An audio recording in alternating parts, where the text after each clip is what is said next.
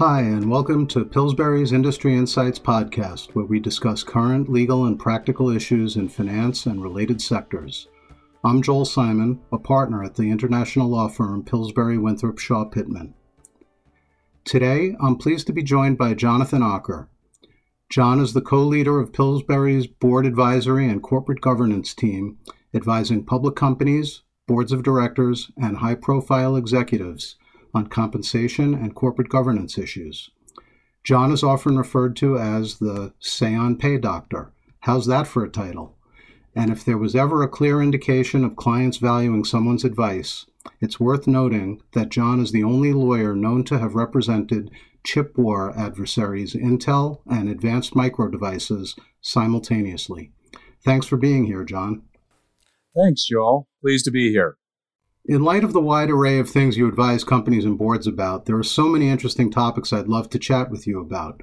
Historically, boards of directors focused on governance risk and executive compensation, but today there's a raft of issues that have jumped the queue. Let's talk about ESG, and in particular, the E in ESG. So, ESG means environmental, social, and governance. And I would say until 24 months ago, lawyers like me focused primarily on governance and on issues like say on pay on compensation. Do the executives and directors of companies have a proper pay program so that the shareholders vote yes each year? And we worry about board governance issues like proxy access, independence of directors, and in the appropriate cases, making sure that the chairman and CEO function is separate. And uh, if that's not separate, that you have a lead, effective lead independent director.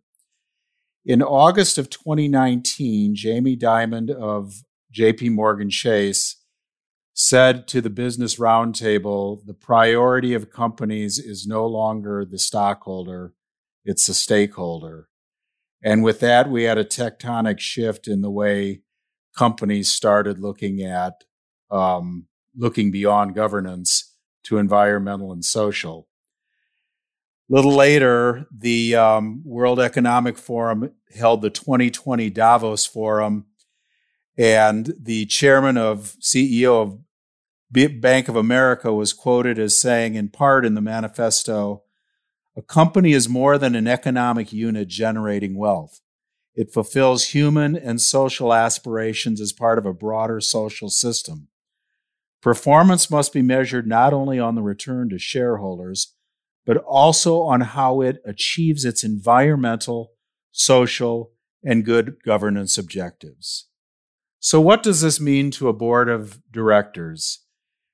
it means that they need to start thinking about more than just economic returns to shareholders, but the place the company holds in the community in which it does business, the world and the environment in which it does business, and environmental stewardship.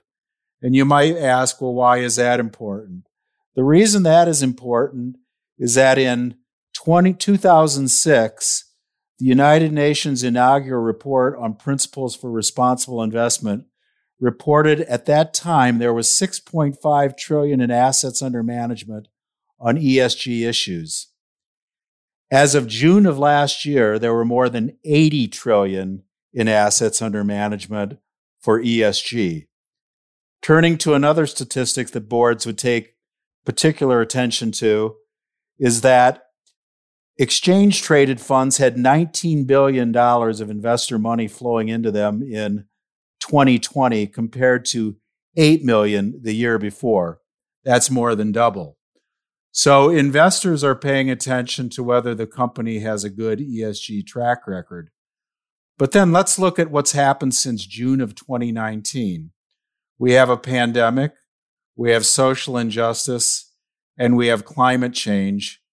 And we've gone from a check the box exercise to get extra, to get investors interested in you to really the board looking at the long-term strategy of the company and what its relevance is to the world, to its shareholders, and to the communities in which it does business. Now, companies and boards look to strategies, and depending on what your industry you're in, If you're a food processor, you, become you become concerned about social injustice and genetically modified materials that are causing cancer in less than privileged workers. If you're a home builder or construction company, you start thinking about not only where you get your concrete and where you get your timber, but what kind of houses you want to be known as building for the future. And if you're an energy company, you start thinking about renewable resources. So, Joe, we've gone from a big shift from the simple word shareholder to stakeholder to the importance of environment to the future strategy of a company. That's an incredible story of evolution, Jon. Thank you for that background. Uh, it can seem overwhelming, and particularly with the environment being such an expansive issue. How does a board go about getting its arms around just the environment aspect of that? Is there a playbook for this type of thing? You know, Joel, there's no one size that fits all playbook. And as I mentioned, each company, each industry is different. But one thing is pretty common and I was reading the Weekend Journal, and there was an article about Intel, and one of its former directors or director, I forget which, was talking about how they only have one chip expert on the board, and they want to get more chip experts on the board as Intel decides whether to build these chips in the United States or to outsource to factories, as some of its competitors are doing. I take that analogy to environmental and I think each board needs to look at its members and figure out if it has an environmental expert on the board. So boards are going to be looking at their existing expertise and whether they have a hole in terms of the space in the environmental world the company plays. Then the company needs to, once it has assessed that, it might determine it wants to have a separate ESG company. And I would say right now, a minority of companies have separate board committees devoted just entirely to ESG. More likely, um, it's going to be delegated to the nominating and governance committee or an audit committee, but delegate it will, and it'll go to a committee where there's someone with some expertise to monitor this. Not all board members are environmental experts. And where that expertise is lacking, they'll be, they'll be looking for expertise. The next step is for that committee or for those directors who are tasked to do this is to work with management. And the parts of management would be um, the CFO, because there's reporting of environmental risk. Uh, investor relations are very important to determine what shareholders are saying about your environmental stewardship. Uh, legal, um, and to get those management teams to identify what are the environmental risks for the company.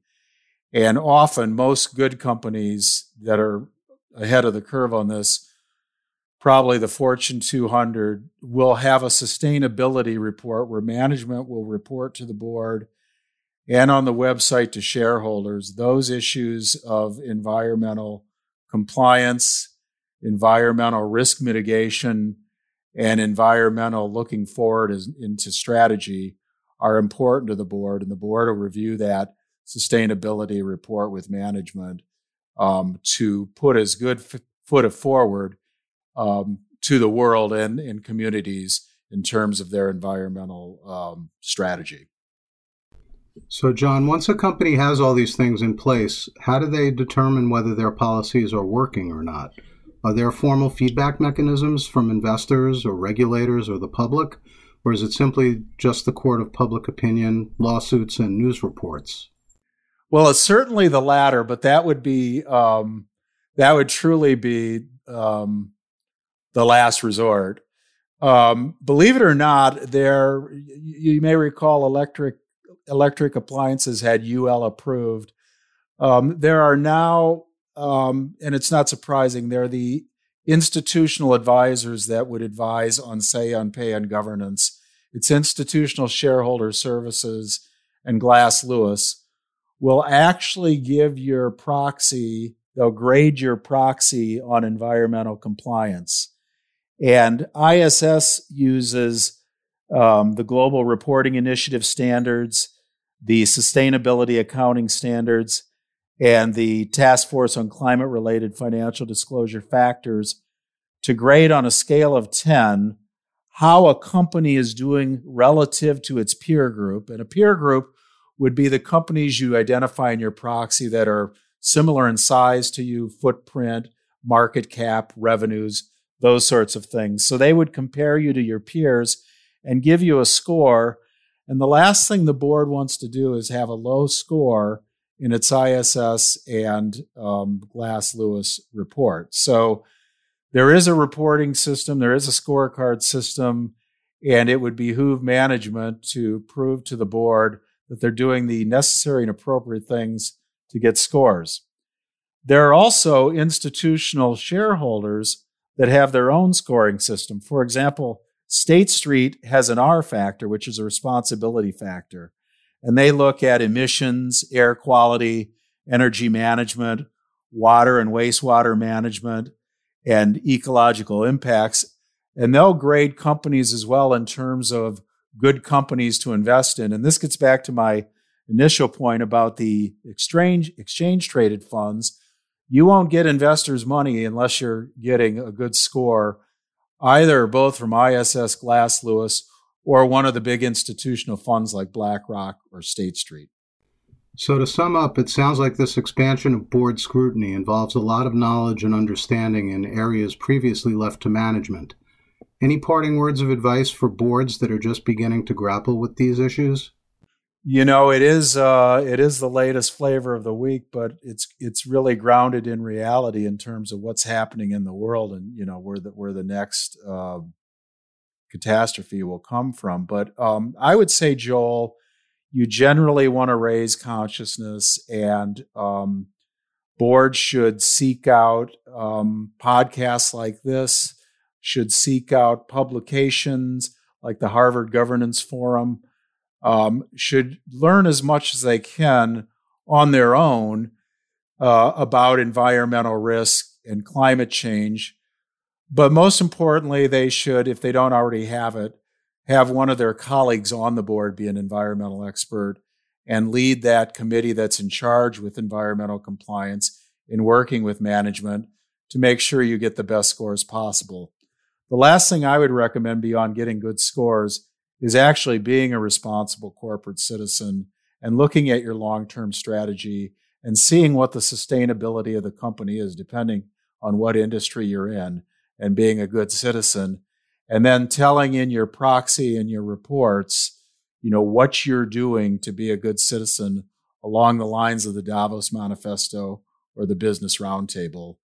Uh, I really think this is going to be uh, a game changing exercise and people taking this seriously to um, get the business to a better place in terms of environmental sustainability.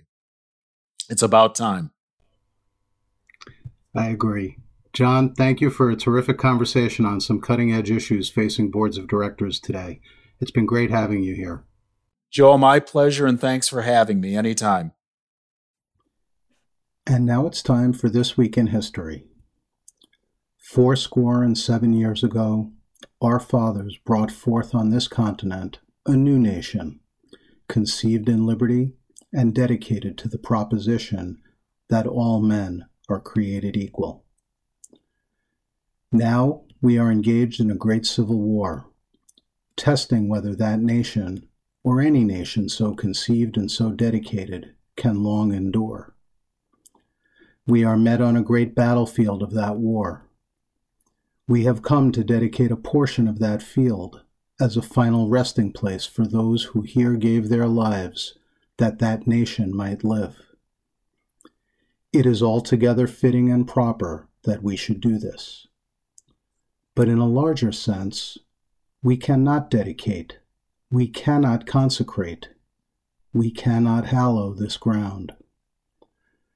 The brave men, living and dead, who struggled here have consecrated it far above our poor power to add or detract. The world will little note nor long remember what we say here, but it can never forget what they did here.